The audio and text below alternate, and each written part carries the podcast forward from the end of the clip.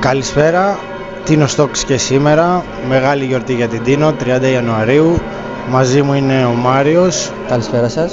Και έχουμε τη χαρά και την τιμή να είναι μαζί μας ο Σεβασμιότητος Μητροπολίτης Σιρουτίνου Δωρόθεος. Καλησπέρα σας.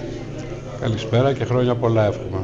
Καλή χρονιά καταρχάς. Καλή χρονιά κιόλας. Την έναρξη του νέου έτους 2024 και με το μήνα Ιανουάριο φεύγοντας να μας στολίζει με τη μεγάλη εορτή της Ευρέσεως της Αγίας Εικόνος και να σκορπίζει γύρω μας πολλές ευλογίες αυτή η μέρα σε αυτόν τον ιερό τόπο του Ιερού Ιδρύματος όπου αν ανατρέξουμε τη σκέψη μας λίγο πίσω 201 χρόνια θα δούμε εδώ έναν τόπο χέρσο ένα χωράφι απέραντο στο οποίο δεν υπάρχει τίποτε παρά μόνο μια μικρή φλόγα που κάτω από τα σπλάχνα της γης αναφάλει για να φέρει στην επιφάνεια μετά από το όραμα της Αγίας Πελαγίας 30 Ιανουαρίου 1823 την Αγία Εικόνα η οποία είναι το σύμβολο της ευγνωμοσύνης του λαού, του Θεού, των Πανορθοδόξων αλλά και όλων των χριστιανών θα έλεγα σήμερα ιδιαίτερος δε των τιμίων προς τον Θεό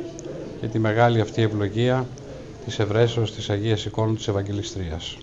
Καταρχάς στρέφουμε τη σκέψη μας στο Κεχροβούνι, στο γεμάτο από τα σύννεφα Κεχροβούνι, το χιόνι το χειμώνα και τη δροσιά και την άβρα του Αιγαίου Πελάγου στο καλοκαίρι, για να δούμε την ταπεινή Πελαγία 22 Ιουλίου το βράδυ του 1822 μετά την αγρυπνία στο καθολικό της Μονής να πηγαίνει στο μοναστήρι της να γίνει το κεφάλι της στη σκληρή πέτρα που την είχε λόγω της ασκητικής ζωής που ζούσε και μπροστά της να εμφανίζεται μία θεοφάνεια, μία οπτασία η οποία την κατέπληξε, ήταν η Παναγία. Και μετά να έρθουμε εδώ σε αυτόν τον ευλογημένο τόπο και να δούμε τους προγόνους μας, τους πατέρες μας να σκάβουν με αγωνία, με προσευχή, με δάκρυα, με προσμονή προκειμένου να εκπληρωθεί η αγγελία της Παναγίας προς την Πελαγία ότι εδώ βρισκόταν κρυμμένη από αιώνων μία εικόνα. Η εικόνα βρίσκεται, οι καμπάνες των ναών χτυπούν, ο επίσκοπος Γαβρίλ προστρέχει, οι άνθρωποι ξεχύνονται από τα σπίτια τους, απλοϊκοί άνθρωποι της εποχής εκείνης, καθώς δεν σκοτεινιάζει και νυχτώνει, ο καθένας κρατάει στο χέρι του το ελαδοφάναρό του για να φέγγει στο δρόμο του, για να βρει αυτό το μονοπάτι που εν τέλει θα γίνει ένα μονοπάτι προς τον ουρανό, προς την ελπίδα, προς τη θεραπεία, προς τη χαρά, προς την ίαση.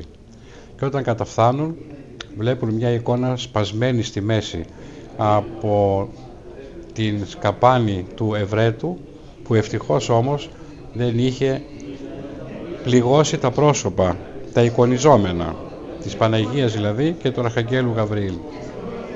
Και τότε οι μητέρες μας, οι προπατόρισές μας για να αποκρύψουν ακριβώς τη σχισμή του ξύλου έβγαλαν ό,τι κοσμήματα φορούσαν και τα τοποθέτησαν πάνω στην Αγία Εικόνα. Από τότε μέχρι σήμερα η κοσμηματοθήκη αυτή δεν έχει απομακρυνθεί. Είναι εκεί, είναι εκεί για να μας θυμίζει αυτή την ευλογημένη στιγμή. Και μετά από εκείνα τα απλοϊκά κοσμήματα των γυναικών εκείνων, βασίλισσες και πριγκίπισσες, απλοϊκοί άνθρωποι, προσκυνήτρες και προσκυνητές, άφησαν ό,τι πολυτιμότερο είχαν για να εκφράσουν την λόγο ευγνωμοσύνης προς την Παναγία για θεραπείες, για ιάσεις, για λύσεις σε προβλήματα, για διέξοδα σε αδιέξοδα και εν τέλει για να την ευχαριστήσουν για ό,τι τη ζήτησαν και εκείνη απλόχερα τους το προσέφερε στη ζωή τους. Σιγά σιγά το άγωνο χωράφι έγινε ένας περίλαμπρος ναός, αυτός που σήμερα έχουμε, της Ευρέσεως και ο μεγαλοπρεπής επάνω από τον ναό της Ευρέσεως θεομητορικός ναός, στον οποίο φυλάσσεται η Αγία εικόνα της Παναγίας και τα σκαλοπάτια του οποίου μαρμάρινα, καλυμάρμαρα από τους τυνιακούς μαρμαροτεχνίτες έχουν πια λιανθεί από τα βήματα και τα γόνατα όσων εδώ ανθρώπων κατά χιλιάδες, 201 χρόνια ανέβηκαν και θα συνεχίζουν στους αιώνες των αιώνων να ανεβαίνουν για να απλώσουν ένα χέρι οικεσίας προς την Παναγία, να ανάψουν κεράκι, να την παρακαλέσουν αλλά και να την ευχαριστήσουν. Σήμερα λοιπόν εμείς οι απόγονοί τους μετά από 201 χρόνια αξιοθήκαμε και πάλι να ζήσουμε την επέτειο αυτή, να τη ζωντανέψουμε στα μάτια των παιδιών μας γιατί οι παρερχόμενες γενναίες έχουν υποχρέωση τα γεγονότα που τα νέα παιδιά δεν τα έζησαν να τους τα διδάσκουν και να τους τα διδάσκουν με ενάργεια και με εκοφαντική θα έλεγα παραστατικότητα για να αποτυπωθούν στην καρδιά τους ώστε και αυτά τα παιδιά αργότερα να τα μεταλαμπαδεύσουν στα δικά τους παιδιά. Σήμερα λοιπόν η Τίνος στα παιδιά έδωσε το μήνυμα της εορτής και τους είπε όπως οι πατέρες μας τότε με δάκρυα στα μάτια κάλεσαν την Αγία Εικόνα, έτσι και εσείς σήμερα κρατήσατε στους ώμους τους. Και όπως είπατε στη Λιτανία ήταν συγκινητική η στιγμή που τα τελευταία χρόνια έχουμε καθιερώσει τα παιδιά του Λυκείου, τα μεγαλύτερα παιδιά και του Γυμνασίου να φέρουν επί των ώμων το Ιερό Κουβούκλιο μέχρι να το εναποθέσουν μέσα στο ναό. Έτσι, από γενεά σε γενεά μεταλαμπαδεύονται οι παραδόσεις και οι θρησκευτικές και οι εθνικές. Γι' αυτό και τις εορτάζουμε και τις τιμάμε και όλοι έχουμε μια ευθύνη και ένα χρέος να δώσουμε στα παιδιά μας αυτή τη δυνατότητα και τη χαρά ότι σε αυτόν τον τόπο που ζουν, σε αυτόν τον ευλογημένο τόπο που ζουν υπάρχει η Παναγία Ολοζώντανη, την οποία όσοι επικαλούνται και εκείνοι εύχομαι να την επικαλούνται, θα τη βλέπουν μπροστά τους, να συνομιλεί μαζί τους, να πλώνει το χέρι τους και να τους δίνει δύναμη να συμβαδίσουν μαζί στα δύσκολα πια σήμερα, πολύ δύσκολα, μονοπάτια της ζωής.